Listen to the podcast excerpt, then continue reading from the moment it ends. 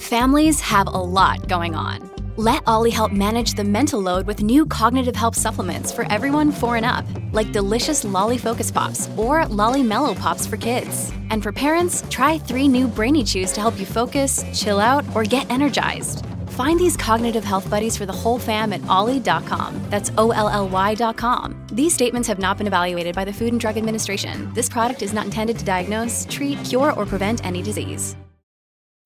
When you need mealtime inspiration, it's worth shopping Kroger, where you'll find over thirty thousand mouthwatering choices that excite your inner foodie. And no matter what tasty choice you make, you'll enjoy our everyday low prices, plus extra ways to save, like digital coupons worth over six hundred dollars each week. You can also save up to one dollar off per gallon at the pump with fuel points. More savings and more inspiring flavors make shopping Kroger worth it every time. Kroger, fresh for everyone. Fuel restrictions apply.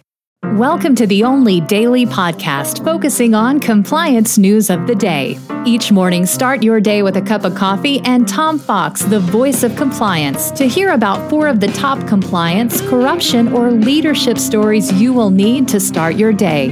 The Daily Compliance News is a production of the Compliance Podcast Network. First, a word from our sponsor.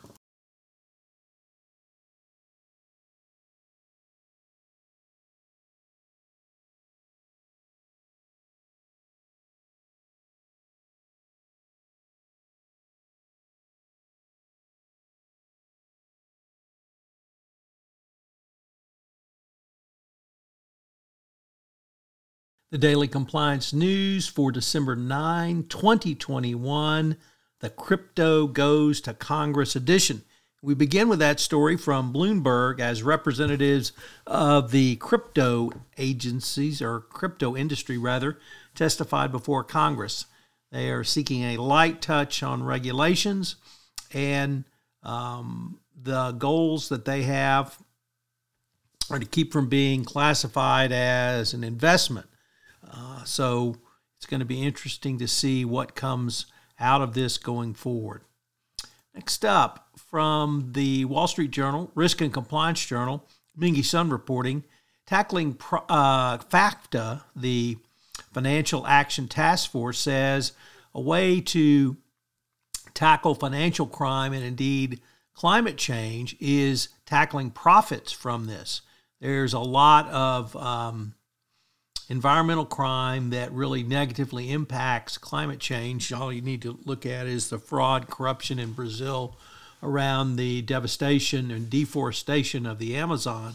And uh, uh, FATF says that standards for un- um, anti-money laundering and tracking illicit profits can um, often be overlooked as nations give priority to other crimes. And this can be a great way to uh, help in the fight against climate change, but also in a way that helps uh, bribery, uh, prevent bribery, fraud, and corruption as well.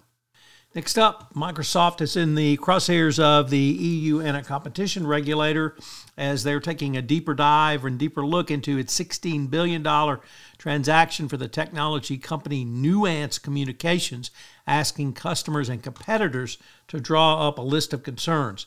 The previously unreported outreach is the most extensive by an antitrust authority since the companies announced the acquisition back in April.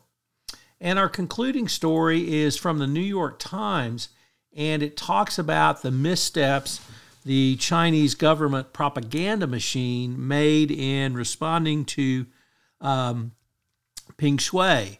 The, obviously, um, this type of propaganda is well well used by the Chinese government and is effective internally, but when they put it out on a broader world market, um, it fell flat on its face uh, because there was uh, no transparency in how Peng Shuai was uh, presented or treated.